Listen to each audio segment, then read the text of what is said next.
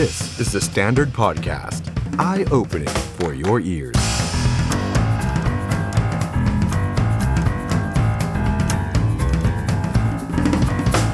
สวัสดีครับ ตอนรับคุณผู้ชมเข้าสู่รายการ The Standard Now กับผมออฟชัยนนท์หานคีรีรัตน์ครับ คุณผู้ชมครับ วันนี้วันจันทร์ 31 มกราคม 2565 ครับ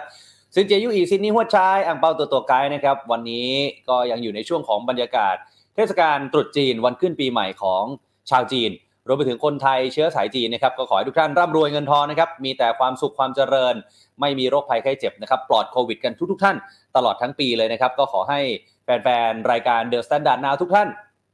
อยู่กับเราไปนานๆแบบนี้ ฝากกดไลค์กดแชร์กดติดตามมาคอมเมนต์คุยกันได้นะครับมาให้แต๊ะเอีย นะครับหรือว่ามาพูดคุยอวยพรกันได้นะครับทางคอมเมนต์ทั้งทาง Facebook แล้วก็ทาง YouTube นะครับวันนี้มาคุยกันครับสองทุ่มถึงสามทุ่มตรงโดยประมาณนะครับวันนี้อยู่กับผมออฟชัยนนท์หานกีริรัตน์กับทีมงานของเราเช่นเคยนะครับ Facebook YouTube ครับคุยกันได้นะครับแน่นอนครับประเด็นใหญ่ประเด็นหลักที่วันนี้เราตามกันต่อนะครับก็คือผลการเลือกตั้งซ่อมหลักสี่จตุจักรเมื่อวานนี้นะครับก็ทราบผลอย่างไม่เป็นทางการไปเป็นที่เรียบร้อยแล้วนะครับ เดี๋ยววันนี้นะครับเราจะมาสัมภาษณ์ผู้ชนะ อย่างไม่เป็นทางการ ซึ่งจริงแล้วก็ไม่น่าจะมีปัญหาหรือว่าไม่มีข้อพลิกโผอะไรนะครับสำหรับคุณสุรชาติเทียนทองจากพักเพื่อไทยนะครับ เดี๋ยวจะมาสัมภาษณ์กันว่าความรู้สึกเป็นอย่างไร รวมไปถึงผลคะแนนที่ออกมาว่าเหนือความคาดหมายหรือไม่นะครับ รวมไปถึงอีกหนึ่งท่านนะครับ เราจะมาคุยกับอาจารย์ศิรพันธ์นกสวนสวัสดีนะครับอาจารย์จากจุฬาลงกรณ์มหาวิทยาลัยนะครับ ก็ชวนอาจารย์มาวิเคราะห์ ว่าผลการเลือกตั้งที่หลักสี่มันสะท้อนอะไรได้บ้าง มันส่งสัญญาณ ที่น่ากังวลสำหรับรัฐบาลอย่างพรรคพลังประชารัฐหรือเปล่า เพราะว่านี่ถือว่าเป็นสนามเลือกตั้งที่ 3 ที่มีการเลือกตั้งซ่อมแล้วพลังประชารัฐไม่ได้เลยแม้แต่เก้าอี้เดียวนะครับสองสนามที่ภาคใต้เสร็จประชาธิปัตย์หนึ่งสนามที่กทมเสร็จเพื่อไทย แถมสนามที่เพื่อไทยที่กทมเนี่ยก็พ่ายแพ้แบบยับเยินทั้งทั้งที่ตัวเองนั้นเป็นแชมป์เก่านะครับ เดี๋ยววันนี้มาร่วมวิเคราะห์ไปพร้อมกัน คุณผู้ชมนะครับ คิดเห็นอย่างไร กับสถานการณ์ทางการเมืองในขณะนี้ เหตุผลกลใดอะไรที่เพื่อไทยมา win ในพื้นที่หลักสี่จตุจักรคุยกันได้ครับ ก้าวไกลได้คะแนนไม่น้อยนะครับ ถือว่าใกล้เคียงกับคราวก่อน ถ้าเทียบเป็นเปอร์เซ็นต์ก็ขึ้นมาเล็กน้อยด้วยซ้ำไปพรรคกล้าของคุณอรรถวิชช์สุวรรณภักดี ถือว่าคะแนนเนี่ยหลายคนก็บอกเซอร์ไพรส์เหมือนกัน ที่ขึ้นมาสูสีกับก้าวไกลเลยนะครับคุณผู้ชมคิดเห็นอย่างไร ส่วนพลังประชารัฐกับไทยพักดีคะแนนรวมกันหมื่นกว่าเท่านั้นเองนะครับเกิดจากอะไรวันนี้มาคุยกัน ฝากกดไลค์กดแชร์กันด้วยนะครับสวัสดีครับคุณโสภาคุณแทมกูดนะครับคุณหลุยโรเบิร์ตคุณนุชคุณอินทิรา คุณกมลทิพย์คุณพ่อเม่น คุณธนากรคุณขวัญซี่ คุณฟิโลแมตคุณภูวดล คุณธราเทพ คุณพิเสถียรคุณพีเจ คุณธรรมกรนะครับคุณฟ้าใส คุณบิ๊กชอน คุณเอภัยอภัย คุณชัยชนะนะครับ สวัสดีทุกท่านเลยนะครับมาคอมเมนต์คุยกันนะครับเดี๋ยวผมก็จะทยอยอ่านคอมเมนต์ของทุกท่านแบบนี้ไปเรื่อยๆ หรือว่าถ้ามีคำถามฝากถึงคุณสุรชาติเทียนทองนะครับ ก็สามารถคอมเมนต์มาได้เลยนะครับ เพราะว่าเดี๋ยวเราจะมาคุยกับคุณสุรชาติกันอีกสักครู่เดียวเท่านั้นนะครับ แต่ว่าก่อนอื่น ผมขออนุญาตสรุปภาพรวมการเลือกตั้งซ่อมที่เกิดขึ้นเมื่อวานนี้ให้คุณผู้ชมได้รับทราบกันอีกสักครั้งหนึ่งแบบไวๆนะครับ คะแนนเมื่อวานนี้ครับหลังจากที่ปิดหีบนะครับคะแนนอย่างไม่เป็นทางการเพื่อหาคนมาแทนที่คุณศิระเจนจาคะ ที่พ้นจากตำแหน่งไปเนี่ยนะฮะปรากฏว่าอันดับหนึ่งครับ เดี๋ยวกราฟิกคะแนนขึ้นมาเลยนะครับ อันดับหนึ่งคือคุณสุรชาติเทียนทองจากพรรคเพื่อไทยนะครับ29,000กว่าคะแนนครับทิ้งอันดับ 2 คือคุณเพชรกรุณพลจากก้าวไกลประมาณ 9,000 กว่าคะแนนเลยทีเดียวนะครับ อันดับ2นี่คุณเพชรกรุณพลจากก้าวไกล 20,000 คุณอัธวิทย์สุวรรณพักดีครับจากพรรคกล้าอันดับ 3 20,000 เท่ากันนะครับ ต่างกันแค่หลักร้อยเท่านั้น เพราะฉะนั้นอันดับ 2 อันดับ 3 นี่ถ้าคะแนนอย่างเป็นทางการออกมา คงต้องตามดูกันต่อว่าจะมีพลิกอีกหรือเปล่านะครับเพราะว่าห่างกันแค่ 300 กว่าเท่านั้นเองสูสีกันมากๆ ส่วนอันดับ4ครับคือคุณสรันรัตน์เจนจาค่าหรือว่ามาดามหลีนะครับภรรยาคุณศิระนะครับจากพลังประชารัฐ 7,900 คะแนน และอันดับ5ครับคุณพันเทพ จากไทยพักดีครับ5,900 กว่าคะแนนนะครับแต่สิ่งที่น่าสนใจนอกเหนือจากผลคะแนนที่ออกมาก็คือว่าจำนวนคนที่มาใช้สิทธิ์เลือกตั้งน้อยมากนะฮะน้อยมากครับมีคนมาใช้สิทธิ์แค่ประมาณ 88,000 กว่าคนนะครับ ครึ่งเดียวเท่านั้นเองนะครับ จากผู้มีสิทธิ์เลือกตั้งถึง 160,000 กว่าคนนะครับ คิดเป็นประมาณ 50 กว่าเปอร์เซ็นต์เท่านั้น มีบัตรเสีย 1,000 กว่าใบนะครับ แล้วก็บัตรที่กาว่าไม่เลือกใครเลยเนี่ย 2,000 กว่าใบ ถ้าเทียบกับคราวก่อน ถือว่าคนมาเลือกตั้งน้อยลงไปเยอะเลยนะครับ เดี๋ยวรอกกตประกาศผลคะแนนอย่างเป็นทางการอีกครั้งหนึ่งนะครับ ซึ่งคาดว่าก็ไม่น่านานนะครับขณะเดียวกันครับ ก่อนจะไปพูดคุยกับผู้ชนะนะครับ ไปดูหลังจากที่ผลคะแนนออกมาว่าแต่ละพักเขาว่ากันยังไง เริ่มที่ผู้ชนะอย่างพักเพื่อไทยนะครับคุณผู้ชมครับ คุณสุรชาติเทียนทองนะครับ ก็ได้ออกมากล่าวขอบคุณพี่น้องประชาชนชาวหลักสี่จตุจักรนะครับที่ลงคะแนนเสียงให้ จนเป็นผู้ชนะ แล้วก็ขอบคุณทีมงานในพักด้วยนะครับ ซึ่งชัยชนะครั้งนี้ก็เหมือนบทพิสูจน์ตลอดการทำงานในเส้นทางการเมือง 17 ปีชัยชนะครั้งนี้สำคัญที่สุดแล้วก็วันนี้นะครับ วันนี้นะครับก็ได้ขึ้นรถแห่ขอบคุณพี่น้องประชาชนตลอดทั้งวันเลยนะครับสำหรับคุณสุรชาติเทียนทองนะครับ นอกจากนี้ทางหัวหน้าพักเพื่อไทยนะครับ อย่างคุณหมอชนน่านครับก็ได้ฝากไปถึงพลเอกประยุทธ์จันโอชานายกรัฐมนตรีนะครับว่า ถ้าพลเอกประยุทธ์ได้ติดตามการเลือกตั้ง แล้วมีทีมงานประเมินผลเนี่ยนะฮะการเลือกตั้งครั้งนี้สะท้อนว่านายกประยุทธ์ไม่สามารถนำพาพี่น้องออกจากวิกฤตได้ ซ้ำยังจะพาวิกฤตมาเพิ่มนะครับ ดังนั้นทางที่ดีที่สุดนะครับ ขอให้พลเอกประยุทธ์นั้นคืนอำนาจให้กับพี่น้องประชาชน ยุบสภาไม่ใช่เรื่องน่าอาย แต่คือการคืนอำนาจให้กับพี่น้องประชาชน นี่คือสิ่งที่คุณหมอชนน่านได้ฝากไปถึงท่านนายกรัฐมนตรีพลเอกประยุทธ์จันโอชานะครับ เอาละครับก่อนที่เราจะไปดูภาพรวมของพรรคอื่นๆนะครับ เราต้องมาคุยแล้วก็มาพูดถึงผู้ชนะกันก่อนเลยแล้วกันนะครับ นั่นก็คือคุณสุรชาติเทียนทองจากพรรคเพื่อไทยนะครับ วันนี้เราเชิญคุณสุรชาติมาพูดคุยกันครับ สวัสดีครับคุณสุรชาติครับสวัสดีครับคุณชัยนนท์ครับสวัสดีครับครับคุณสุรชาติครับก่อนอื่นที่ต้อเล่งนที่เล่นเดียวกันนะครับ เราอะใช่ครับครับ เราออฟกับออฟเจอกันวันนี้นะคฮะรับผมครับเอาคุณสุรชาติครับก่อนอื่นต้องแสดงความยินดีด้วยนะครับกับเอ่อ ชัยชนะในการเลือกตั้งซ่อมเมื่อวานนี้นะครับสีหน้าสีตาวันนี้ดูแจ่มใสขึ้น แต่ว่าได้ข่าวว่าลงพื้นที่วันนี้ก็ไปขอบคุณพี่น้องประชาชน วันนี้ไปที่ไหนมาบ้างฮะทั้งวันเอ่อทั้งเขตจตุจักรทั้งเขตหลักสี่นะครับก็เป็นธรรมเนียมอยู่แล้วนะครับ ไม่ว่าจะแพ้จะชนะเนี่ยทุกครั้งเนี่ยก็ต้องออกไปขอบคุณนะครับ แล้ววิธีการที่ขอบคุณได้รวดเร็วและทั่วถึงในช่วงสั้นๆเนี่ยวันเดียวเนี่ยนะครับเอ่อก็ต้องขึ้นรถแห่ก็จะใช้รถแห่เอานะครับ แต่ว่าผมตั้งใจไว้แล้วว่าเอิ่มต่อจากเนี้ย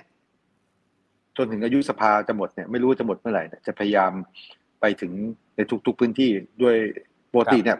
เวลาผมลงพื้นที่เนี่ยผมจะใช้วิธีเดินเท้าเอานะครับ ก็ไปเยี่ยมไม่ว่าจะในชุมชนไม่ว่าจะในหมู่บ้านจะอะไรเงี้ย ตั้งใจครับว่าตั้งใจว่าจะไปเยี่ยมพี่ป้านาอาทุกคนแล้วก็ไปเยี่ยมแล้วก็ไปรับฟังปัญหานะครับนะครับครับวันที่ครับมีสภาเราก็คงทำทำงานในสภามนอกเหนือในงานสภาเนี่ยชีวิตทุกวันผมลงพื้นที่เกือบทุกวันอยู่แล้วครับ ครับครับอ้าวทีนี้อยากรู้ความรู้สึกเมื่อวานนี้หลังจากที่ผลคะแนนออกมาจริง ๆ ตอนที่คะแนนยังไม่ได้นับเสร็จร้อยเปอร์เซ็นต์เนี่ยเราก็เห็นทางพรรคเพื่อไทย รวมถึงคุณสุรชาติเองก็ได้ประกาศแล้วว่าโอ้ชนะแน่เพราะว่าคะแนนมันค่อนข้างห่างนะฮะแล้วเมื่อวานนี้มีเสียน้ำตาด้วย ความรู้สึกหลังจากที่ผลมันออกมานี่มันมันรู้สึกอะไรก่อนนะฮะเมื่อวานนี้ มันมันเกินฝันนะครับ จริงๆนะครับอืมสำหรับผมเนี่ยสิบเจ็ดปีของผมเนี่ยมันชีวิตผมมันค่อนข้างยากนะครับ ยากมากนะในความเป็นมนุษย์หนึ่งคนที่ต้องการพิสูจน์ตัวเองเนี่ยแล้วเราทำในทุกวันแล้วพิสูจน์ในวิถีทางของเราอะนะครับ มันมันมันยากมาตลอด แล้วก็อย่างอย่างในเขตจตุจักรอะครับ ผมใช้เวลาสิบเจ็ดปีนะครับ รอคอยในการที่จะเป็นมาเป็นคำว่าผู้แทนของคนจตุจักรเนี่ยครับนะผมลงเลือกตั้งกับคนจตุจักรในครั้งนี้ครั้งที่สามอืมนะครับสิบเจ็ดปีเนี่ย ครั้งนี้ครั้งนี้ ถึงจะเป็นสามแขวงสามในห้าแขวง ผมก็ถือว่าผม มันถือว่ามันเป็นเกียรติสูงสุดในชีวิตแล้วนะครับครับส่วนอืมพี่น้องคนหลักสี่เนี่ยสำหรับผม โอ้โห ผมผมมุ่งจริงนะครับ ผมไม่คาดฝันเลย ว่าอืมอืมคนหลักสี่พี่ป้านาจะจะจะมอบความไว้วางใจแล้วให้โอกาสผมได้มากมายขนาดนี้นะครับ ครับครับเพราะว่าต้องเรียนเลยว่าปกติแล้วเนี่ย เราทำงานในพื้นที่เนี่ย ด้วยความที่เรา เอ่อเราเราก็เป็นเราก็ต้องอยู่สังกัดของพรรคการเมืองนะครับ เราก็จะมีโซนที่เราเข้มแข็งอืมนะครับ เราก็จะมีโซนที่พูดง่ายๆคือว่าพรรคเราไม่เคยแทบไม่เคยชนะเลย แต่ครั้งนี้เนี่ย จากร้อยี่สิบสองหน่วยเลือกตั้งเนี่ยในหลักสี่เนี่ย ผมชนะถึงหนึ่งร้อยสิบเก้าหน่วยเลือกตั้งคซึ่รังบในในพื้นที่ที่ไม่เคยชนะมาเลยเนี่ย ผมผมผมแบบอืมไม่คาดฝันครับ ไม่คาดฝันครับต้องครับเรียกว่าได้มันมันเออได้ได้มีการวิเคราะห์กันหรือยังกับทางพักครับ แต่ว่าเวลามันอาจจะสั้นไปนิดหนึ่งได้พูดคุยไหมครับว่าเอ๊ะคะแนนคะแนนที่ออกมาหรือว่าการที่ชนะแบบแทบจะทุกเขตแบบนี้เนี่ย ถือว่าตรงเป้าที่วางเอาไว้ไหมฮะเอ่อเรียกว่ามั่นใจนะครับ ผมพูดตรงๆเลยว่า คือคือมั่นใจเราเรามั่นใจอยู่แล้ว ทั้งทั้งตัวครับทั้งตัวพรรคนะครับ เรามั่นใจตั้งแต่ก่อนเลือกตั้งแล้ว เพราะว่าอืมเพราะว่าเราอยู่กับประชาชนทุกวันนะครับ แล้วก็ครับเอิ่มอีกเรื่องหนึงก็คือว่าเรื่องของการผลงานของรัฐบาลในช่วงที่ผ่านมา ก็ต้องยอมรับเลยว่าเอิ่มมันมีปัญหาจริง ๆ นะครับ ทั้งในเรื่องของเอิ่มตรงไปตรงมาก็คือเรื่องของการใช้อำนาจครับนะครับสองคือเรื่องของการบริหารงานเรื่องของอืมเศรษฐกิจเรื่องของเอม ชีวิตคนของในช่วงโรคระบาดโควิด เนี่ยนะครับผมครับผมเชื่อว่าพี่น้องประชาชนก็คงจะตอบสนองตรงนั้นนะครับครับ แต่ว่าครับอย่างที่บอกนะครับว่าสิ่งที่ภาคภูมิใจมากที่สุดนะ คืออ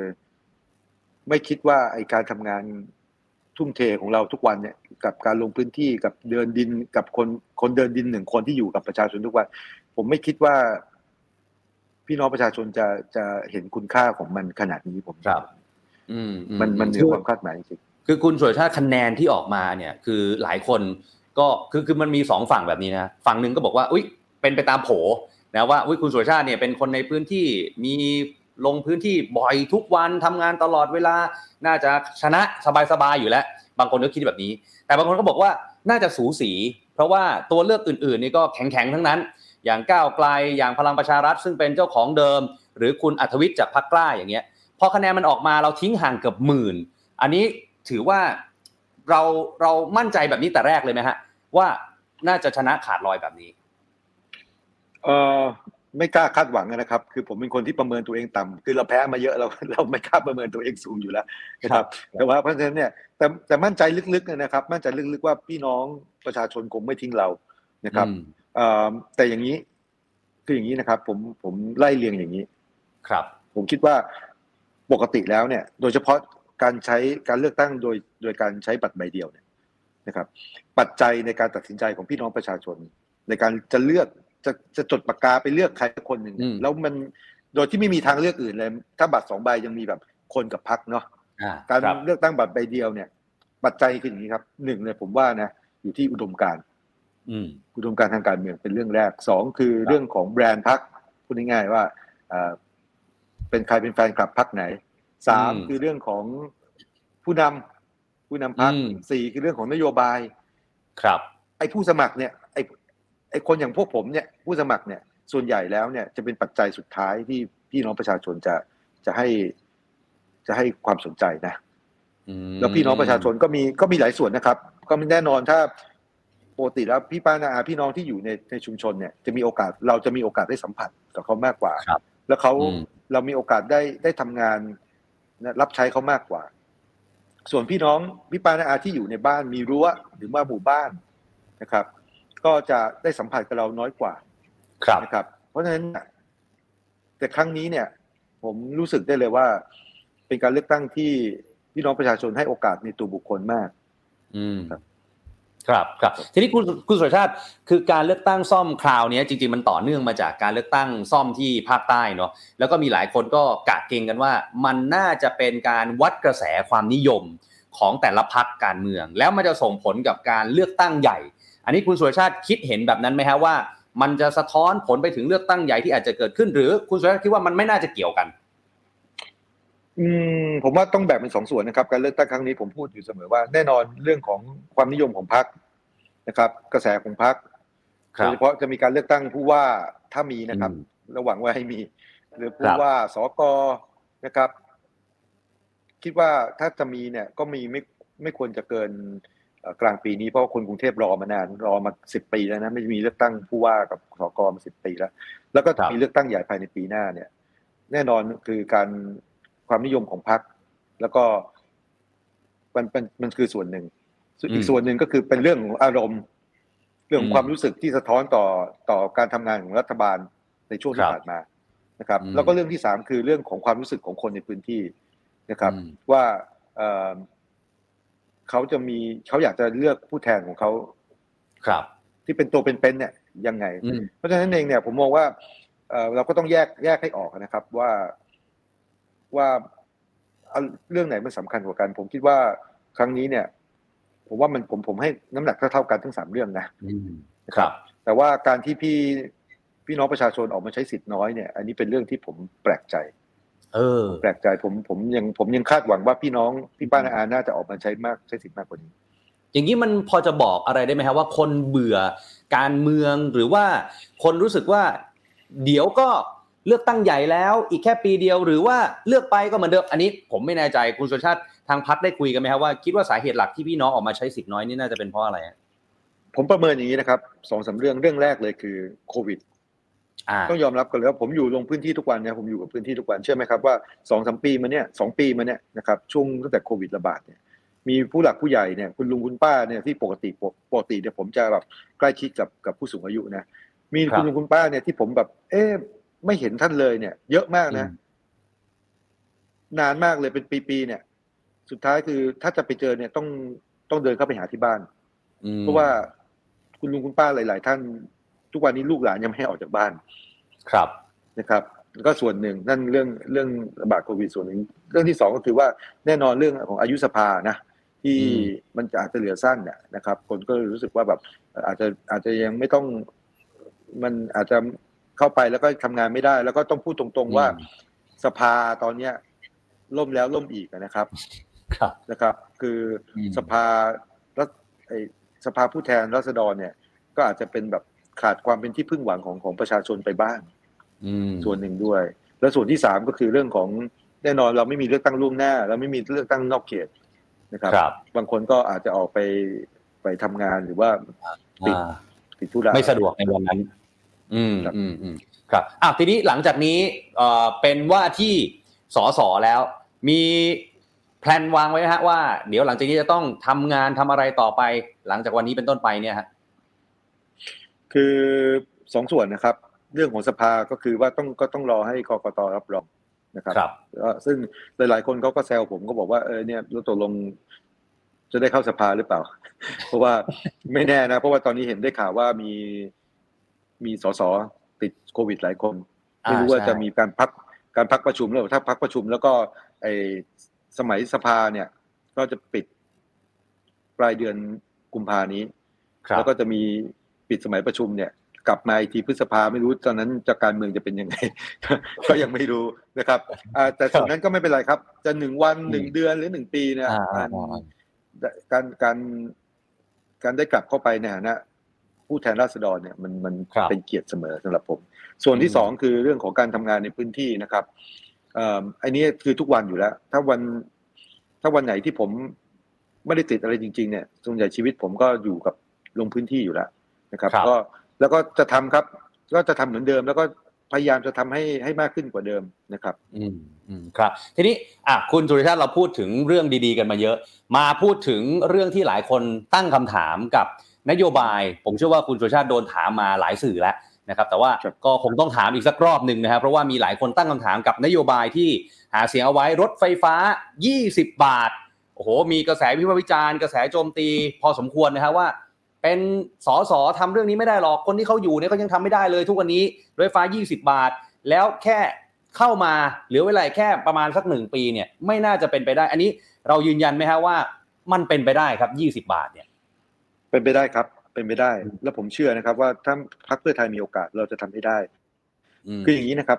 คุณอ๊อฟเราเราย้อนกลับไปมองหลักการแรกก่อนนะว่ารถไฟฟ้าเราสร้างขึ้นมาเนี่ย เราสร้างขึ้นมาให้ประชาชนใช้ แล้วครับคำว่าประชาชนเนี่ยคือประชาชนทุกคนต้องมีโอกาสได้ใช้ วันเนี้ยปัญหาของพี่น้องประชาชนจริง ๆ คือว่าโดยเฉพาะเศรษฐกิจที่มันตกต่ำต่อเนื่องมาหลายปีเนี่ยนะครับรายได้เพิ่มไม่เพิ่มไม่เพิ่มเลย ค่าแรงขั้นต่ำเนี่ยเราไม่ได้เพิ่มขึ้นมาอีกกี่ปีแล้วครับนะครับ เพราะฉะนั้นเนี่ยแล้วเงินในกระเป๋าเนี่ยการเพิ่มรายได้เนี่ยมันแทบจะเป็นไปไม่ได้เลย เพราะฉะนั้นต้องกลับมาที่หลักการแรกคือต้องลดรายจ่ายของประชาชนแล้วอย่าลืมนะครับ พี่น้องที่อยู่ในกรุงเทพมหานครเนี่ยตื่นขึ้นมาหนึ่งวันเนี่ย ออกจากบ้านเนี่ย ออกออกไปหาเงินเนี่ยนะคนที่คนที่หาเช้ากินค่ำเนี่ยออกไปหาเงินเนี่ย ยังไม่รู้เลยว่าจะหาเงินได้หรือเปล่า แต่ทุกคนมีอืมต้นทุนชีวิตหมดนะครับ แล้วมันน่าเศร้าที่ว่าต้นทุนค่าเดินทางของคนในกรุงเทพเนี่ยแพงมันปาไปห้าสิบหกสิบเปอร์เซ็นของของรายได้แล้ว ครับนะครับเพราะฉะนั้นเองเนี่ย ผมขอย้อนให้ย้อนกลับไปไป ไปหลักการแรกก่อน แล้วเรามาดูสภาพความเป็นจริงนะวันวันนี้รถไฟฟ้าสายสีแดงเนี่ยเอาเอาง่าย ๆเลยนะครับ เป็นแล้วมันถนนวิภาวดีเนี่ยเป็นเส้นทางหลักนะ ในกาครัรบเป็นประตูจากเป็นประตูจากอืมเอ่อเป็นประตูหน้าด่านของกรุงเทพแล้วรถติดทุกวันเนี่ยเพราะฉะนั้นเนี่ยพี่น้องคนลังสิตคนดอนเมือง คนหลักสี่คนจัตุจักรคนบางซื่อเนี่ยจริงๆแล้วตรงนี้เป็นเป็นพื้นที่ที่โซนที่ประชากรหนาแน่นนะแต่เราไปดูครับไม่มีใครใช้เลยอืผมเนี่ยนั่งรถ ผมไปขึ้นรถไฟฟ้าตอน ตอนหกโมงสี่สิบห้าซึ่งเป็นแบบช่วง hard traffic อะนะ ใช่ครับ นั่งกลับบ้านผมอะที่ที่รังสิตอะสองสถานีครับ ไม่มีคนเลย มีผมคนเดียวที่สถานีอืมเพราะฉะนั้นเนี่ย ผมถามว่าถ้าไม่มีคนขึ้น เอกชนก็อยู่ไม่ได้ครับ ผู้ประกอบการก็อยู่ไม่ได้ เพราะฉะนั้นเนี่ยเราต้องกลับยึดกลับไปยึดหลักการแรกก่อนว่า อืมถ้ามันไม่ขึ้น ถ้ามันไม่มีคนขึ้นเนี่ย มันมันไม่มีใครได้ประโยชน์อะไรเลย เพราะฉะนั้นเนี่ย แล้วการศึกษาของ TDRI ก็บอกอยู่แล้วนะครับ หลายปีตั้งแต่ก่อนเลือกตอนเลือกตั้งปี 62 ว่าค่ารถไฟฟ้าที่มันเหมาะสมกับเอ่อ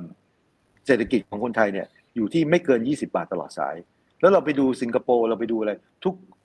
ประเทศไทยเราค่ารถไฟฟ้าแพงติดอันดับโลกนะครับ ต้นๆของอันดับโลกเพราะฉะนั้นเนี่ยเอ่อครับผมคิดอย่างนี้ครับ หลักการมันจริงอย่างนี้นะฮะหนึ่งเลยเรื่องสัมปทานเนี่ยผมคิดว่าอืมต้องมาเจรจาสัมปทานใหม่ แล้วก็ครับแล้วก็ยกเว้นค่าแรกเข้า งดค่าแรกเข้า เพราะว่าเวลาที่เราขึ้นรถไฟฟ้าเนี่ยไม่ว่าจะสายไหนก็แล้วแต่เนี่ยเราจะโดนค่าแรกเข้าก่อน อืม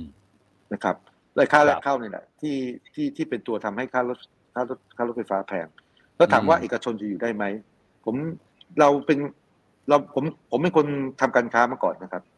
คิดง่ายๆครับ หลักการง่ายๆคือกำไรมากกำไรน้อยกำไรน้อยกำไรมากอืมถ้าวันนี้เราไปตั้งค่ารถไฟฟ้าที่มันไม่สอดคล้องกับเงินในกระเป๋าของประชาชนเนี่ย พอมันไม่มีคนขึ้น แล้วอย่าลืมว่าในค่า operation cost ของของผู้ประกอบการเนี่ย ผมขึ้นไปวันนั้นผมขึ้นไปอยู่บนรถไฟฟ้าเนี่ยบนสถานีอยู่คนเดียวนะครับ ผมมีทั้งพนักงานอ่าในตั๋วเนี่ยสองคนอืมอืมนะครับพนักงานทำความสะอาดรปภเนี่ย ผมไม่รู้อืมกี่ชีวิตเพราะฉะนั้นค่า operation cost เนี่ยมันมันเกิน ยังไงมันก็เจ๊งอะเอาพูดตรงๆ เพราะฉะนั้นเนี่ยเรากลับมาหลักการแรก แต่ถามว่าแล้วกลับมากลับกลับมาหลักการแรกแล้ว เอกชนจะอยู่ได้ไหม คืออย่างนี้นะครับ ผู้ประกอบการรถไฟฟ้าเนี่ย อย่าลืมว่าค่าเดินรถเนี่ย ไม่ใช่ไม่ใช่รายได้ ไม่ใช่ source of รายได้เนี่ย ของรายได้เนี่ยอย่างเดียวนะครับเราไปดู BTS นะครับ ค่าโฆษณา อืมนะครับ มันมีรายได้แฝง ซึ่งรายได้แฝงเนี่ยมันเยอะมหาศาลมาก โฆษณาบนรถไฟฟ้า โฆษณาบน BTS เนี่ย ถือว่า สื่อสื่อของ BTS เนี่ยถือว่าเป็นสื่อแบบ เรียกว่าสื่อฮิตติดอันดับของของของประเทศนี้แล้วกัน เพราะฉะนั้นเนี่ยครับรายได้ของของการโฆษณา ถ้ามันมีถ้าถ้ามีคนใช้รถไฟฟ้ามากขึ้นในในในแต่ละเส้นเนี่ย แน่นอนค่าโฆษณาเกิด ค่าการให้เช่าพื้นที่เกิดนะครับครัหลับกการของผมเนี่ยหลักการของพรรคเพื่อไทยเราแล้วเราบอกนะครับ เราไม่ได้จะเอาเงินภาษีของ ประชาชนทั้งประเทศมา subsidize มาอืมมาโปะให้กับค่าเดินทางของคนกรุงเทพคนกลุ่มเดียวผมผมไม่เคยมีความคิดอย่างนั้นนะครับ ครับ เพราะฉะนั้นเนี่ยผมเรากลับไปที่หลักการแรกก่อนเจรจาสัมปทานแล้วผมเชื่อว่าวันเนี้ยอืมผู้ได้รับสัมปทานเนี่ย เกือบทุกเขาน่าจะรยอมคุยใช่ไหมยอมอยากคุยครับ เชื่อผมเถอะครับ เพราะว่าอยู่อย่างนี้มันไม่มีประโยชน์ แล้วก็สุดท้ายนะอ๋อถ้าเกิดว่าเราไม่คุยวันนี้นะ แล้วสภาพความครัเป็นบจริงมันไม่มีคนขึ้นนะอืม ยังไงมันก็ขาดทุนพอมันขาดทุนปุ๊บสุดท้ายเราก็ต้องต่อสัญญาสัมปทานให้เขาอีกใช่ไหมในในอนาคตครับครับถูกไหมอืครับครับผมก็ผมผมอยากมันคือเราพูดกันในในในความเป็นจริงอะนะครับ แล้วผมเชื่อว่าครัทำบได้แล้วถามว่าคำถามผมคือว่าสสคนหนึ่งทำได้ไหมอืมทำได้ครับ เพราะจริงเพราะจริงๆแล้วเนี่ย เราเข้าไปเนี่ย เราสามารถเข้าไปผลักดันเข้าไปตั้งกระทู้ถาม แล้วถ้าเกิดเราพักเพื่อไทยเราเป็น มีเราเป็นพักที่มีสสมากที่สุดในสภานะครับ ครับ เพราะฉะนั้นเนี่ยถ้าเราเข้าไปขับเคลื่อนโดยจริง ๆ แล้วเนี่ยอย่างที่ผมบอกว่า ผมไม่เคยบอกว่า เรื่องนี้พรรคเพื่อไทยต้องทำเท่านั้น ถ้าเราเข้าไปอืมผลักดัน แล้วรัฐบาลนี้ทำได้ในเวลาที่เหลือนะอืมันจะเป็นผลงานของรัฐบาลเองแล้วกรุณาทำเลยครับ แล้วถ้าทำแล้วเลือกตั้งครั้งหน้ารัฐบาลเอาไปใช้หาเสียงได้เลยครับ แต่ถ้ารัฐบาลไม่ทำแล้วถ้าเพื่อไทยมีโอกาสเราจะทำแน่นอนเรื่องนี้เออ ผมกำลังจะถามต่อพอดีคุณสุชาติว่าเอ๊ะไอ้นโยบายรถไฟฟ้า ค่ารถไฟฟ้า 20 บาทตลอดสายนี่จะเป็นนโยบายชูโรงของเพื่อไทยในการเลือกตั้งใหญ่คราวหน้าหรือเปล่าฮะจริงๆแล้วนโยบายที่ที่เราเสนอมาตลอดอยู่แล้วตั้งแต่ไทยรักไทยพลังประชาชนอืมจนมาเป็นเพื่อไทยอะนะครับ นะครับครับแล้วเราก็จะผลักดันต่อไปครับ อืม แต่มีคนค่อนแคะอยู่ในโลกออนไลน์นะ คุณสุชาติว่าเอาก่อนหน้านี้ เพื่อไทยอันเนี้ยพักเก่าๆก่อนจะเปลี่ยนชื่อมาเป็นเพื่อไทยเนี่ยก็ชูนโยบายนี้ก็ไม่ 20 บาทสักทีนะ แล้วรอบหน้าสมมติถ้าเลือกเข้าไปจะ 20 บาทได้จริงหรือบางคนเขาไม่เชื่ออย่างเงี้ยฮะคืออย่างนี้ครับครับคืออย่างนี้เอ่อการครับรถไฟฟ้าแล้วให้เป็น 20 บาทตลอดสายได้เนี่ย มันจะต้องหนึ่งเลย โครงข่ายจะต้องจะต้องขยายให้ครบก่อน ครับ เนี่ย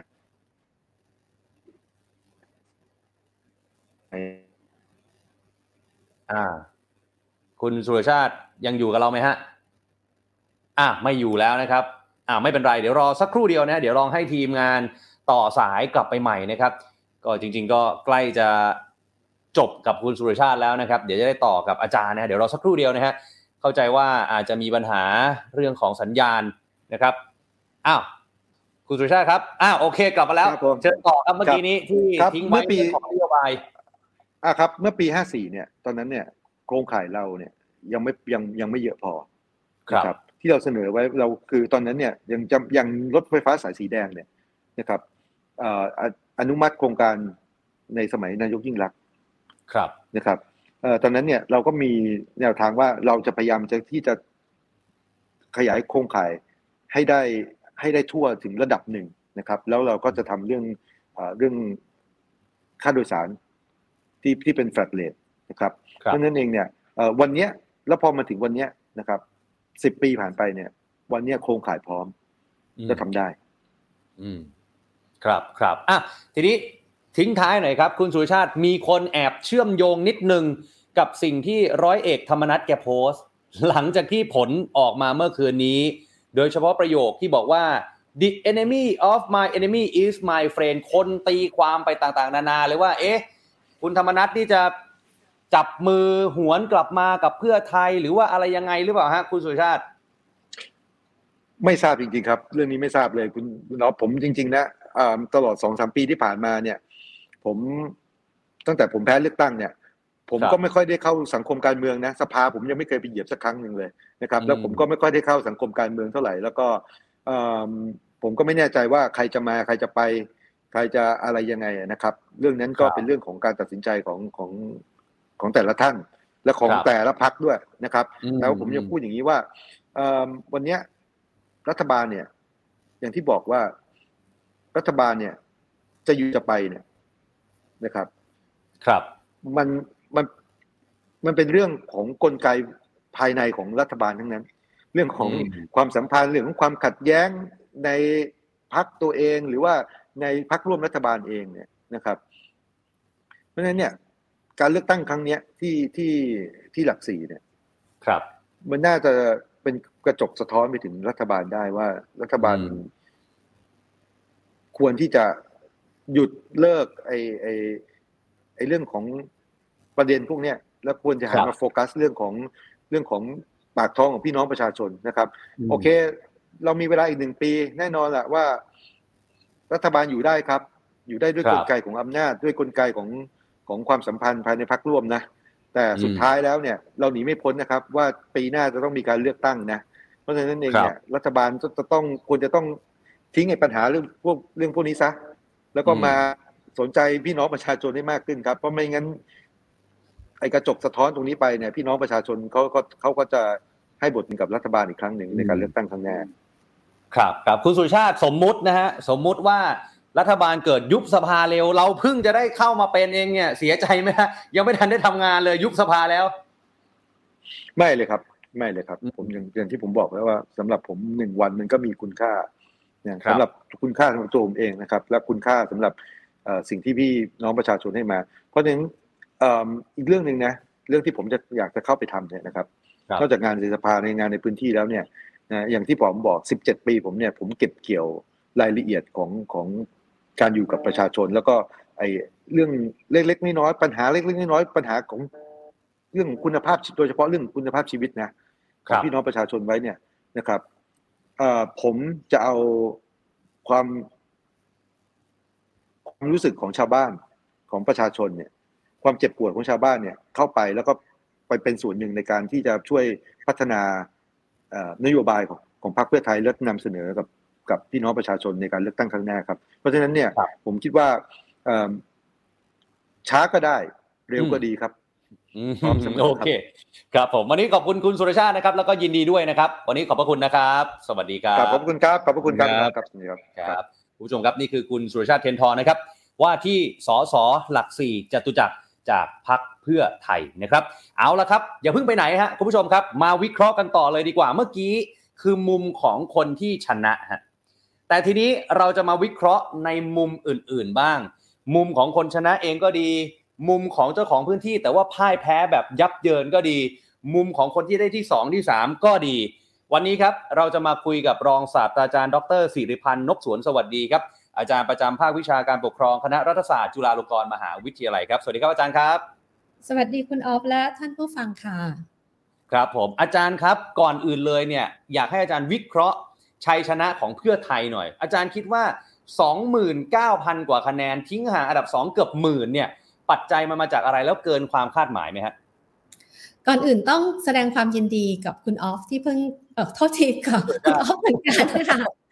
สุรชาติคุณออฟเหมือนกันที่เพิ่งที่เพิ่งไปเนี่ยนะคะเอ่อครับฟังนั่งฟังอยู่เหมือนพอสมควรก็รู้สึกว่า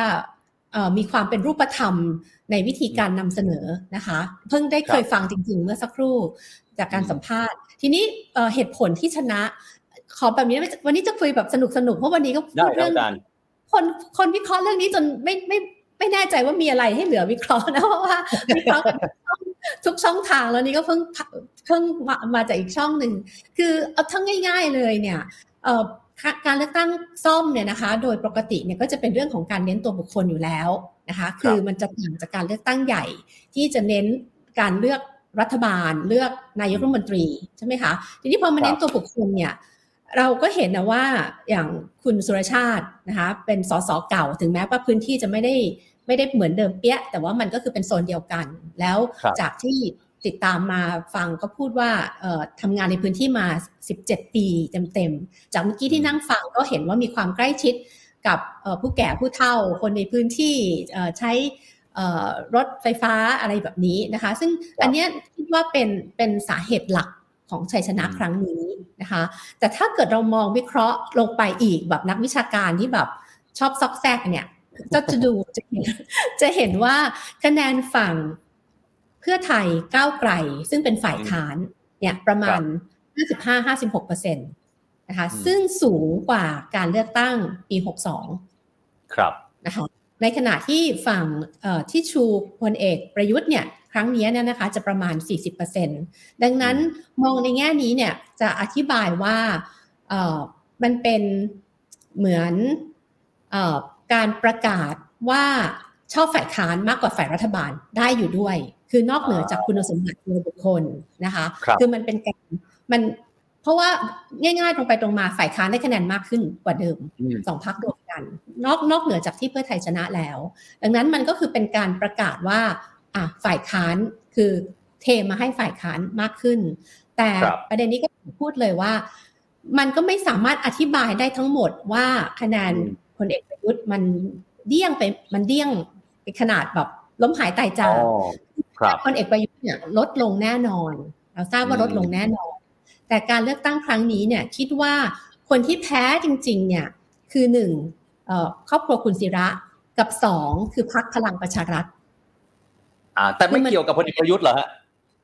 เกี่ยวค่ะเกี่ยวด้วย มันอ่าสามารถวัดความนิยมของพลเอกประยุทธ์ที่ลดลงด้วยแน่นอน แต่ว่าไม่ใช่ทั้งหมด เพราะอืมอย่าลืมว่า แต่ไม่ใช่ทั้งหมด เพราะอย่าลืมว่าพักกล้าและพักไทยพักดี ก็ชูพลเอกประยุทธ์เหมือนกันคะแนนฝั่งนั้นเนี่ยรวมกันรวมกันเหมือนจะได้สามหมื่นสามพันเก้าร้อยซึ่ง คุณศิระครั้งที่แล้วก็ได้ประมาณสามหมื่นสี่เห็นไหมคะว่า มันไม่ได้หายไปอย่างสิ้นเชิงนะคะ อันนี้คือสิ่งที่ต้องระวังคือถ้าถามคะแนนนิยมพลเอกประยุทธ์ลดไหมลดนะคะ แต่ว่ามันไม่ได้หายไปอย่างสิ้นเชิงคือ คนที่ไปเลือกเนี่ย แยกออกว่าพลเอกประยุทธ์ไม่ใช่พลังประชารัฐ และครั้งนี้เนี่ยการสมัครก็คือคุณศิระมาดามหลี และพลังประชารัฐ แต่ยืนยันนะคะว่าโดยส่วนตัวก็ประเมินว่าคะแนนนิยมพลเอกประยุทธ์ลดลง อืมอืมอืมถ้าอย่างนั้นอาจารย์ผมขออนุญาตถามถึงพลเอกประยุทธ์แล้วก็พลังประชารัฐต่อเลยแล้วกันไหนๆมาทางนี้แล้วเนี่ย ทีนี้มันเลยกลายเป็นว่าหลายคนก็มองว่าพลังประชารัฐแพ้มาสามสนามติดเลยเลือกตั้งซ่อม ทั้งที่ภาคใต้แล้วก็ที่กทม เอ๊แบบนี้มันจะสะท้อนการเมืองภาพใหญ่ที่อาจารย์บอกว่าคะแนนนิยมพลเอกประยุทธ์เริ่มลดลงแล้วล่ะ อย่างนี้คนบอกโอ้โหรัฐบาลไม่ยุบสภาแน่ไม่ให้เลือกตอนนี้แน่ คงจะยื้อไปจนอีกปีกว่าอาจารย์เห็นอย่างนั้นไหมฮะประเด็นเรื่องคะแนนพลเอกประยุทธ์ลดลงเนี่ยลดลดลงแน่นอนนะคะ แต่ว่าอย่างที่บอกอะคือขอเน้นอีกทีว่าถ้าเกิดโยงไปถึงเลือกตั้งซ่อมภาคใต้สงขลาชุมพร ก็จะเห็นว่าประชาธิปัตย์เป็นพรรคที่ชูพลเอกประยุทธ์ ซึ่งชนะ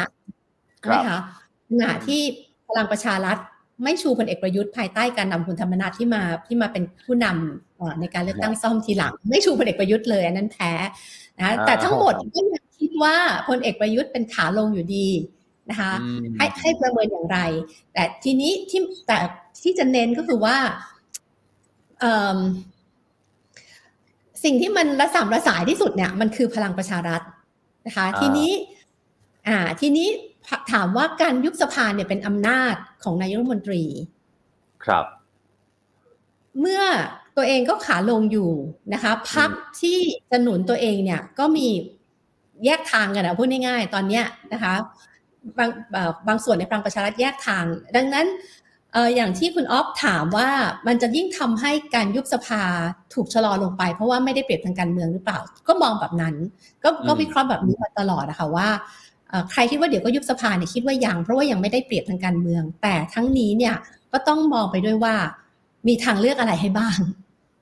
อ่านะคะอ่าแต่แต่ถ้าถ้ามองตอนเนี้ย ความพ่ายแพ้สามครั้งติดยังไม่นำมาสู่การยุบสภาในทันที คิดว่าเป็นเหมือนกับอินกริเดียนหนึ่งอะหรือองค์ประกอบหนึ่งแต่ว่ามันต้องมีอันนี้คือตัวหนึ่งละเดี๋ยวอาจจะต้องมีสองมีสามมีสี่ที่ตามมา อย่างเช่น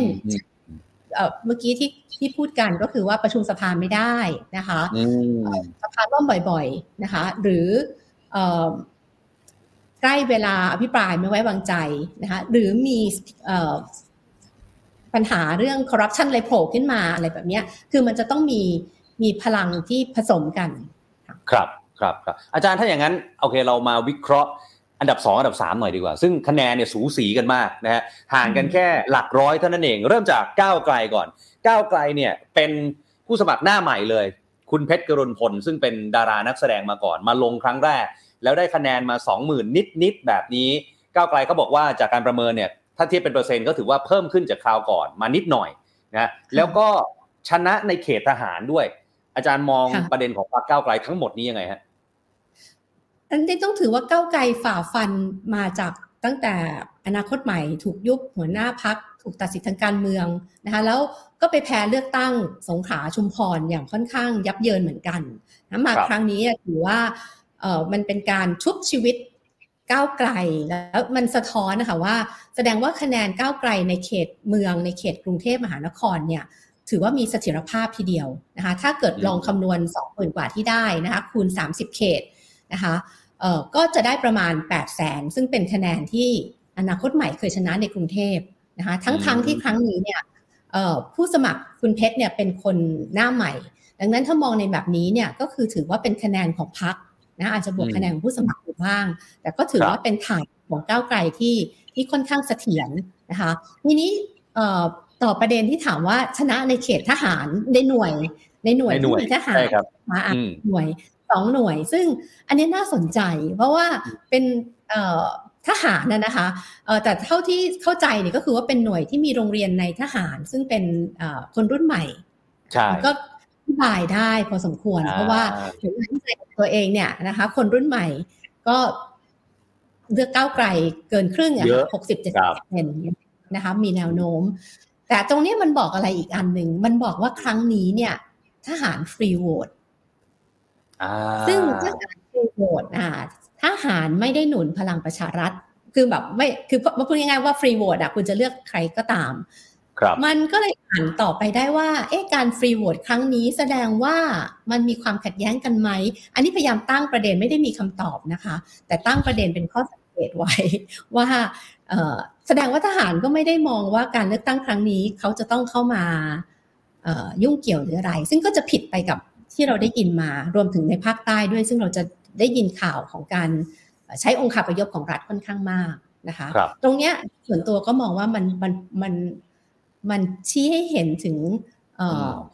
ความขัดแย้งของกลุ่มชนชั้นนำเองในพลังประชารัฐนะคะคแล้วก็ถ้าถ้ามองให้ลึกลงไปอีกนิดนึงก้าวไกลเนี่ยชนะในเขตจตุจักรสูงกว่าเพื่อไทย ไม่ทราบเมื่อกี้คุณสุรชาติจะรู้หรือเปล่า คือคุณสุรชาติเนี่ยชนะมากในเขตหลักสี่คือครั้งนี้มันหลักสี่ผสมกับจตุจักรบางส่วนนะคะคซึ่งจตุบางบางบางส่วนเนี่ย คนที่ชนะมากที่สุดเนี่ยคือคุณอัธวิทย์พักกล้าค่ะส่วนคุณสุรคุณเพชรเนี่ยมาเป็นอันดับสองซึ่งตรงนี้ประเมินเอาเองเนื่องจากอยู่พญาไทแล้วใกล้กับจตุจักร ก็เดาว่าพื้นที่ตรงนี้เนี่ยมีการทำก ลุ่มเส้นได้ ซึ่งช่วยเรื่องโควิดค่อนข้างเข้มข้นก็อาจจะเป็นส่วนหนึ่งนะคะที่เป็นฐานเสียงของก้าวไกลในอนาคตค่ะอืมอ้าวทีนี้มาถึงพักกล้าบ้างฮะคุณอัธวิทย์ซึ่งแกก็เป็นสสเก่าของประชาธิปัตย์นะฮะอาจารย์มองว่าสองหมื่นกว่าของคุณอัธวิทย์แล้วก็ชนะในพื้นที่จตุจักรซึ่งเป็นพื้นที่เก่าของคุณอัธวิทย์ด้วยเนี่ย อันนี้เหนือความคาดหมายไหมฮะอาจารย์ จริงแล้วไม่ไม่เหนือความคาดหมาย จริง ๆ โดยลึกๆนะคะคือมองว่าคุณอัธวิทย์เนี่ยจะมาเป็นคู่แข่งสำคัญในในพื้นที่นี้ในครั้งนี้นะเพราะว่าโดยส่วนตัวก็มองว่าคุณศิระกับมาดามหลีเนี่ย ดูแล้วไม่จะใช้คำว่าอะไรไม่ได้อยากดูเบาแต่คืออย่างมาดามหลีไม่เคยออกดีเบตกับใครที่ไหนเลยนะคะ แล้วก็ค่ะ แล้วก็คุณอัธวิทย์เป็นเจ้าของพื้นที่ ซึ่งจริง ๆ แล้วพื้นที่เดิมของคุณอัธวิทย์เนี่ยคือจตุจักร อันนี้เป็นเหตุผลที่อธิบายว่าพักกล้าชนะในในหลายหน่วยในเขตจตุจักรนะคะอย่างตัวเองเนี่ยอยู่พญาไทติดกันยังได้หน้ากากแจกของคุณอัธวิทย์เลย ซึ่งแสดงว่าก็หาเสียงในพื้นที่นี้เข้มข้น แต่จุดที่อยากชวนชี้ให้เห็นเนี่ยคือคุณอัธวิทย์ได้ประมาณสองหมื่นซึ่งเอาเข้าจริง ๆ เนี่ย สองหมื่นเนี่ยประเมินว่าเป็นคะแนนฐานเสียงเดิมของคุณอัธวิทย์บวกกับคะแนนเสียงของคุณสกลทีที่ย้ายมาจากครั้งที่แล้วที่ให้คุณศิระนะคุณศิระเนี่ยสามหมื่นสี่ครั้งที่แล้วเนี่ยมาจากคุณสกลทีแล้วก็บวกกับคะแนนกลุ่มกปปส แล้วก็คะแนนนักสงบจบที่ลุงตู่นะคะครั้งนี้เนี่ยเหลือประมาณเจ็ดพันเก้ามันย้ายมาที่คุณอัธวิทย์นะคะ บวกกับคะแนนฐานเสียงเก่า แต่จุดที่มันน่าสนใจเนี่ยคือหมื่นหกของประชาธิปัตย์ซึ่งผู้การแต้มเคยได้เนี่ยดิฉันคิดว่าหมื่นหกเนี่ยไม่ได้มาด้วย เอาเหรอฮะเพราะเพราะค่ะ เพราะว่าถ้าหมื่นหกมาด้วยเนี่ย แสดงว่าคะแนนเสียงเดิมของคุณอัธวิทย์กับคุณสกลทีจะมีแค่ประมาณสี่พันกว่า หรือประมาณห้าพันตรงตรงนี้เป็นแค่ข้อสังเกตนะคะ ไม่ได้ฟันธงแล้วเราก็คงพิสูจน์ไม่ได้นะคะแต่ว่ามันน่าสนใจก็ตรงที่ มันจะเห็นว่าในที่สุดแล้วเนี่ยคือถ้าเรามองไปข้างหน้า การเกิดขึ้นของพรรคกล้า ถ้ายังมีอยู่นะคะ ก็จะมาตัดกันกันเองกับประชาธิปัตย์และก็จะมาตัดกันเองกับพลังประชารัฐ หมายความว่าทั้งสามพักเนี่ยมีอยู่เพราะว่าครับเพราะว่าเพราะว่าที่ที่ประเมินแบบนี้ เพราะว่าประชาธิปัตย์ที่เลือกประชาธิปัตย์ครั้งที่แล้ว เลือกผู้การแต้มเนี่ยก็คือประชาธิปัตย์ในสมัยที่คุณอภิสิทธิ์เป็นหัวหน้าพัก และจุดยืนณตอนนั้นคือไม่ร่วมรัฐบาลพลเอกประยุทธ์ แล้วคิดว่าประชาธิปัตย์กลุ่มนี้ก็คงยังจะเป็นกลุ่มแบบนี้อยู่ ในขณะที่คุณอัธวิทย์ช่วงหลังของการหาเสียงเนี่ยหันมาชูพลเอกประยุทธ์นะคะดังนั้นถ้าประชาธิปัตย์หมื่นหกที่จะมาเนี่ยคิดว่ามาน้อย เราจึงเห็นภาพคุณอัธวิทย์ไปพบกับอดีตผู้นำของประชาธิปัตย์ ก่อนวันเลือกตั้งหนึ่งวันนะคือคุณไตรรงค์สุวรรณคิรีใช่ครับไหมคะ เป็นที่เป็นภาพที่นี่ก็คือขอเสียงจากฝั่งประชาธิปัตย์คือคงประเมินแล้วว่าไม่ค่อยได้ อันนี้อืมอันนี้ที่ฉันประเมินเองนะคะอ่าเป็นครับเป็นการตั้งข้อสังเกตนะคะอืมอืมอืมงั้นแปลว่าในการเลือกตั้งสมมตินะฮะอาจารย์การเลือกตั้งใหญ่คราวหน้าเนี่ยเอ่อพักกล้านี่จะมาตัดกับประชาธิปัตย์กับพลังประชารัฐคือหลายคนมองว่า แบบนี้ประชาธิปัตย์จะหนักใจหนักกว่าเดิมไหมฮะจากเดิมที่กรุงเทพเนี่ยครั้งที่แล้วศูนย์พันรอบนี้ก็ยังไม่รู้จะออกหน้าไหนเลย แล้วดันมีพักกล้ามาอีก แล้วคุณอัธวิทย์มาเปิดหัวในเลือกตั้งซ่อมได้ขนาดนี้เนี่ยโอ้ประชาธิปัตย์ตอนนี้จะหวั่นใจไหมฮะอาจารย์ ประชาธิปัตย์หวั่นใจแน่นอนแต่ต้องบอกว่าหลักสี่เนี่ยเป็นพื้นที่เฉพาะนะคะคือด้านหนึ่งก็อาจจะอธิบายเอ่อเขตอื่นในกรุงเทพได้ แต่ก็อย่างที่คุณออฟพูดเองค่ะว่า อันนี้คือพื้นที่เก่าของ ของคุณอัธวิทย์แล้วก็มาลงในนามพักกล้า ดังนั้นเขตอื่นก็อาจจะไม่ได้มีเจ้าของพื้นที่ในลักษณะนี้นะคะ แล้วก็เอ่ออย่างครั้งนี้เนี่ยแม้แต่ของไทยพักดีนะคะ ในเขตหลักสี่ก็ถือว่าต้องเป็นเป็นเขต เป็นเขตของเขาอะเป็นเขตกปปสเดิม เป็นเขตที่มีคุณหมอเหรียญทองอยู่ มีโรงพยาบาลมงกุฎวัฒนะอยู่ ดังนั้น ถ้ามองในแง่นี้มันก็อาจจะไม่ใช่จะสามารถอธิบายเขตอื่น ๆ ในกรุงเทพมหานครได้ แต่แต่ประเด็นเรื่องประชาธิปัตย์กับกล้าเนี่ยยังไงดิฉันก็คิดว่าเป็นเป็นการตัดคะแนน คือถ้าทั้งสองพักแข่งกันเนี่ยก็เลี่ยงไม่ได้ ครับครับอ่าเมื่อคือกี้สิทธิ์เขาใช่ไหมทั้งคุณกรณ์ทั้งคุณอัธวิทย์ก็คือสิทธิ์เราใช่ใช่ใช่เมื่อกี้อาจารย์พูดมาแล้วเรื่องของไทยพักดี ผมถามไทยพักดีต่อเลยว่าห้าพันกว่าคะแนนของไทยพักดีเนี่ยถือว่าเริ่มต้นได้ดีไหมฮะหรืออาจารย์คิดว่ามันน่าจะมากกว่านี้ เออดิฉันก็ไม่ได้ตามนะคะว่าพักมองอย่างไร ถ้าถามเนี่ยอันนี้สอดคล้องกับงานวิจัยที่ที่ตัวเองทำนะคะว่าแต่แต่งานวิจัยเนี่ยถามว่าคนรุ่นใหม่ที่ชูประเด็นเรื่องสถาบันทางการเมืองเนี่ยก็จะมีอยู่ประมาณนี้ประมาณ 6%ประมาณ 5-6%นะคะแต่ว่าคะแนนตรงนี้สะท้อนถึงคนทุกรุ่นเพราะว่ามาใช้สิทธิ์เลือกตั้ง แต่ต้องบอกแบบนี้ค่ะว่า พักไทยพักดีก็เพิ่งตั้งนะคะแล้วก็จุดยืนถึงแม้จะเข้มข้นแต่ต้องถือว่าเป็นจุดยืนที่ค่อนข้างแคบนะดังนั้นเวลาเลือกตั้งเลือกตั้งเนี่ยคนจะคนจะมองหลาย ๆ ประเด็นน่ะคือเอ่อ single issue voters เนี่ยมีอยู่นะอย่างเช่นเรารู้ว่าอะต่างประเทศก็มีเรื่องอะทำแท้งเรื่องการ control อะไรแบบเนี้ยมีอยู่นะคะแต่ว่าเอ่อเรื่องที่ประเด็นที่ไทยพักดีชูเนี่ยนะคะเรื่องปราบโกงกับเรื่องปกป้องสถาบันเนี่ยเอ่อ ต้องถือว่าเป็นเรื่องที่อ่อนไหวนะคะแล้วก็เป็นประเด็นที่แคบ ดังนั้นโดยส่วนตัวมองว่า 6,000เนี่ยไม่ได้น้อย แต่ก็ไม่ทราบว่าทางทางพักมองอย่างไรนะคะแต่อย่างที่บอกอะค่ะว่า ในการเลือกตั้งซ่อมเนี่ยประเด็นของตัวผู้สมัครความคุ้นหน้าคุ้นตาการทำพื้นที่แบบที่คุณสุรชาตินำเสนอไปเนี่ยเป็นตัวตัวแบบประเด็นสำคัญนะคะดิฉันเชื่อว่าคนจำนวนมากยังจำหน้าผู้สมัครของพรรคไทยพักดีไม่ได้ด้วยซ้ำครับครับ เอออาจจะจำได้แต่คุณหมอวรงค์กับคุณหมอเหรียญทองอะไรแบบนี้นะฮะเอออาจารย์ครับทีนี้มาที่เรื่องของตัวเลขคนที่ออกมาใช้สิทธิ์กันหน่อย มัน 52เปอร์เซ็นมันครึ่งเดียวเองอาจารย์ อาจารย์คิดว่าปัจจัยหลักคืออะไรครับเพราะโควิดหรือเปล่า หรือคนเบื่อการเมืองหรือคิดว่า เดี๋ยวก็แป๊บเดียวก็เลือกใหม่แล้วอะไรอย่างเงี้ยฮะดิฉันคิดว่าถูกทุกข้อกาข้ององู เออกาข้ององูค่ะ แต่ว่าเอาคนอาจจะมีคำถามว่าอะแล้วถ้าเทียบกับทีการเลือกตั้งซ่อมที่สงขลาชุมพรทำไมถึงคน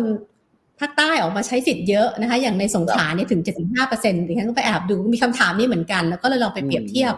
เอ่อดิฉันคิดว่าคนกรุงเทพเนี่ยโดยปกติโดยเฉลี่ยนะคะ ก็ออกมาใช้สิทธิ์น้อยกว่าจังหวัดอื่น ๆอยู่แล้ว อันนี้คือเป็นเป็นเอ่อ pattern ทั่วไปครับเป็นค่ะเอ่อ แต่ครั้งนี้เนี่ย52เปอร์เซ็นก็ถือว่าน้อยมาก เพราะว่ามันถือว่าเป็นการเลือกตั้งที่อยู่ในความสนใจนะคะ แล้วก็มันก็เป็นการแข่งระหว่างฝ่ายค้านกับฝ่ายรัฐบาล แล้วก็มีผู้เล่นใหม่ ๆ ที่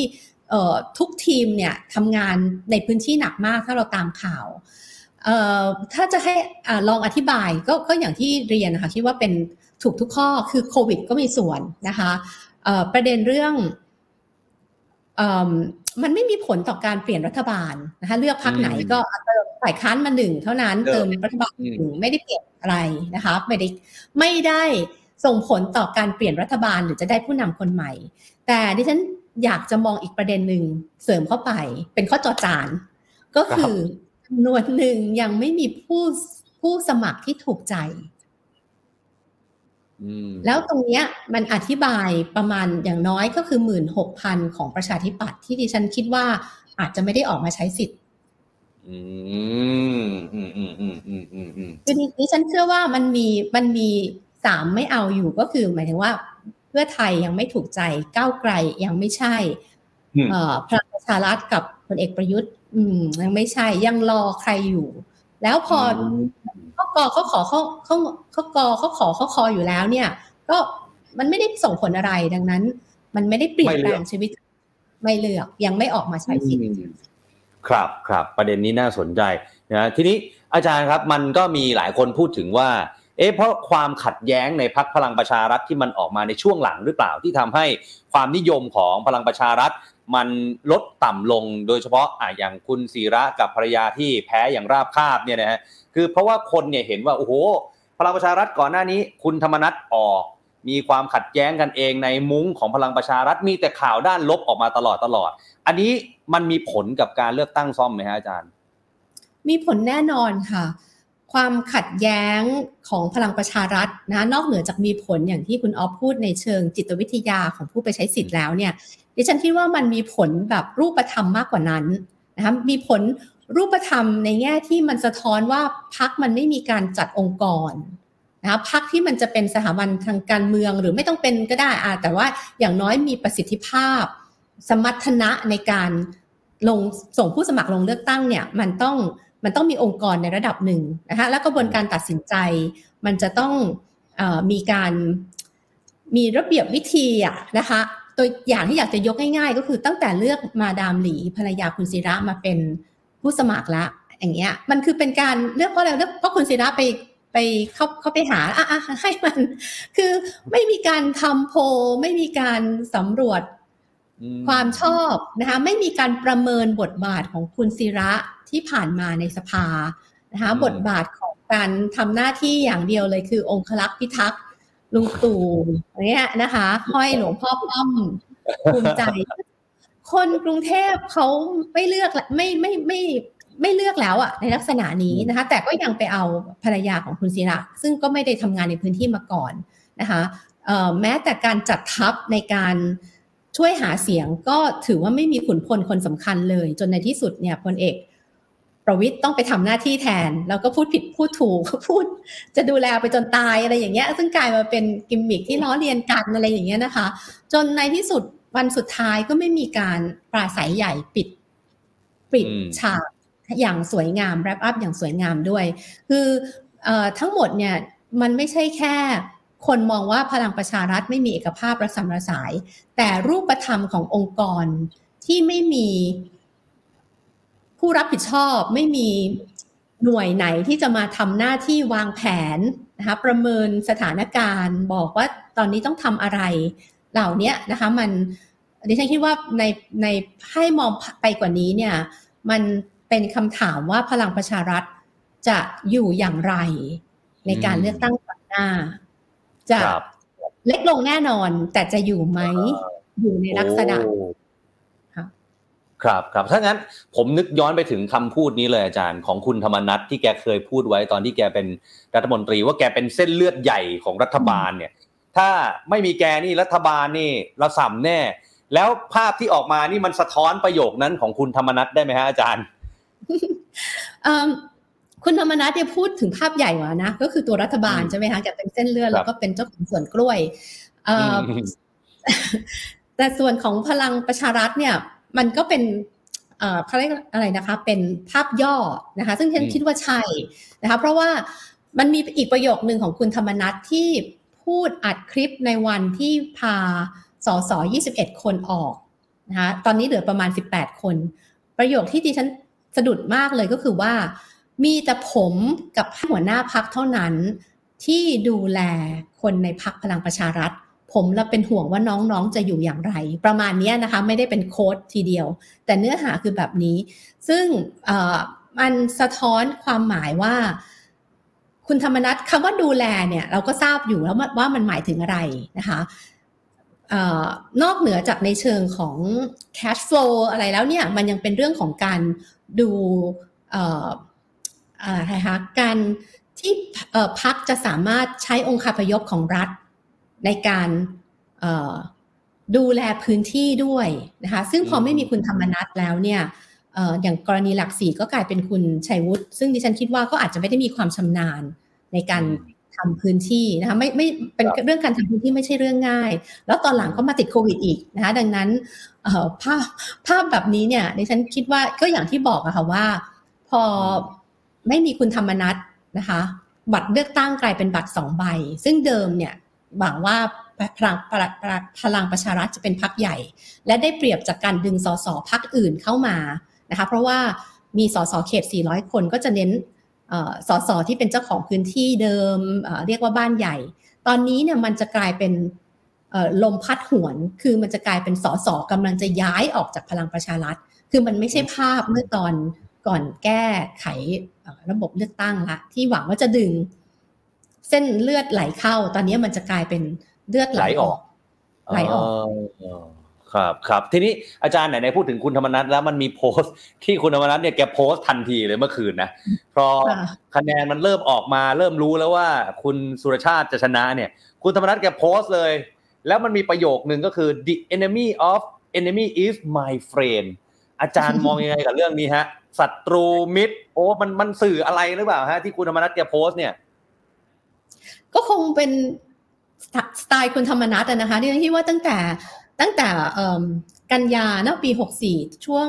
ที่เขาเรียกว่าเป็นอะไรคะกบฏจะล้มรัฐบาลเนี่ยนะคะมันมันสะท้อนอะเพราะว่าคุณธรรมนัฐมีความคับเครียดแค้นที่ฝังลึกคือไม่ใช่คนที่จะลืมอะไรง่ายๆ นะแล้วหลังจากนั้นพอถูกปลดออกจนมาถึงกรณีออขอให้พักขับออกเนี่ยมันก็เป็นภาพเดียวกัน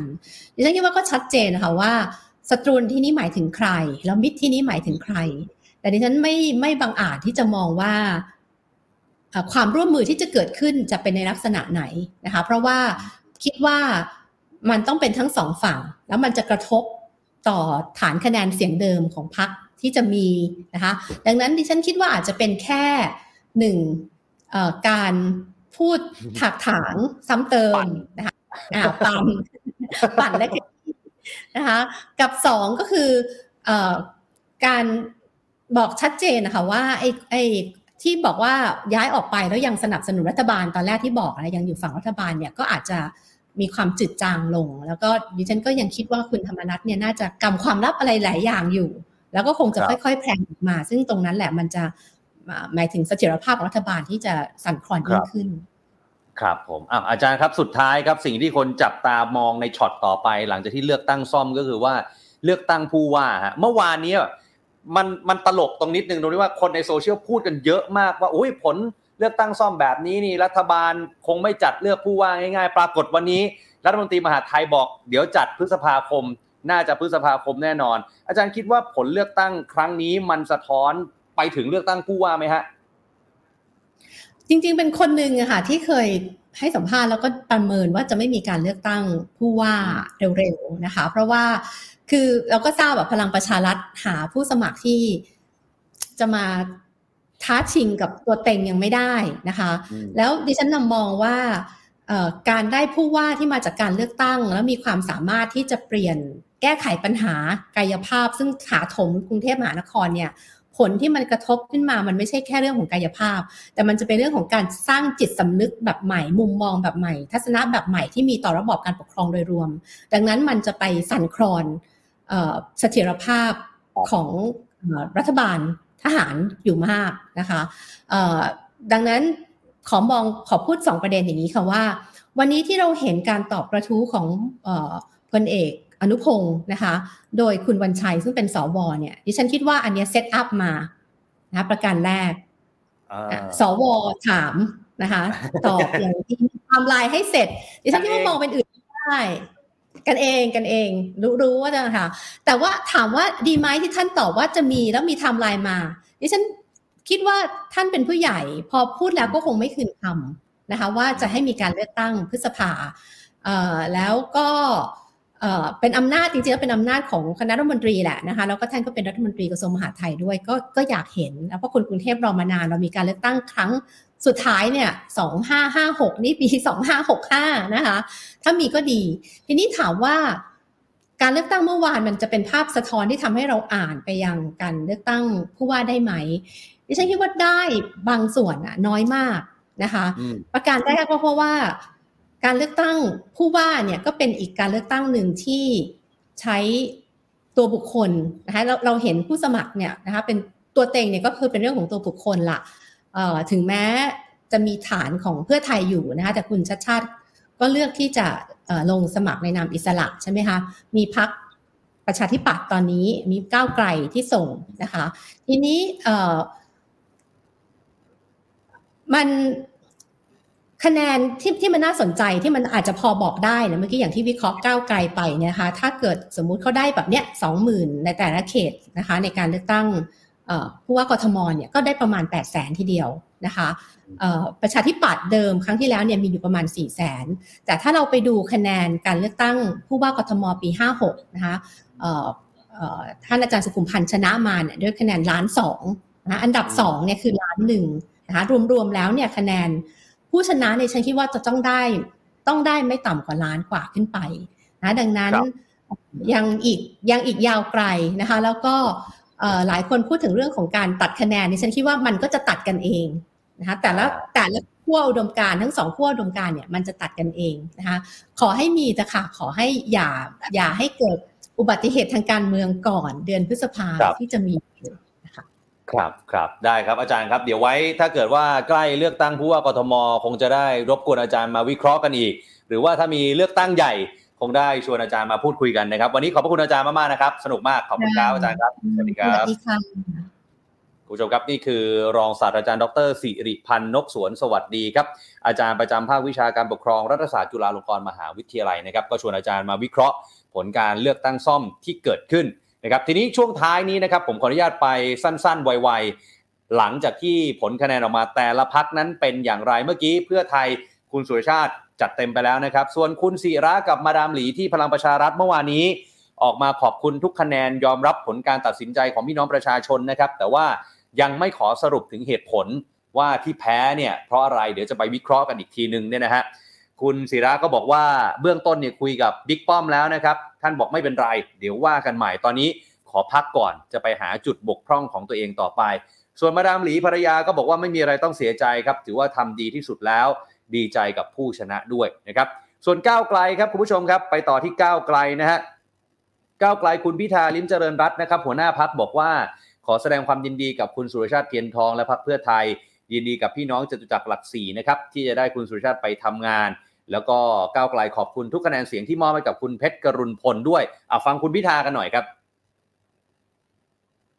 ทหารเนี่ยก็เห็นด้วยกับสิ่งที่เราต้องการจะทำให้กองทัพทันสมัย ให้กองทัพมีความเป็นมืออาชีพ ให้มีสวัสดิการที่ดีขึ้นสำหรับทหารชั้นผู้น้อยก็ได้รับการตอบรับมาแล้ว คราวนี้ตัวเลขเป็นเท่าไหร่ครับลอง 35 ตัวนี้ครับจาก 20 กว่านะครับ 24 25 ตอนปีอนาคตใหม่ ตอนนี้กลายเป็น 35 ครับ ก็แสดงให้เห็น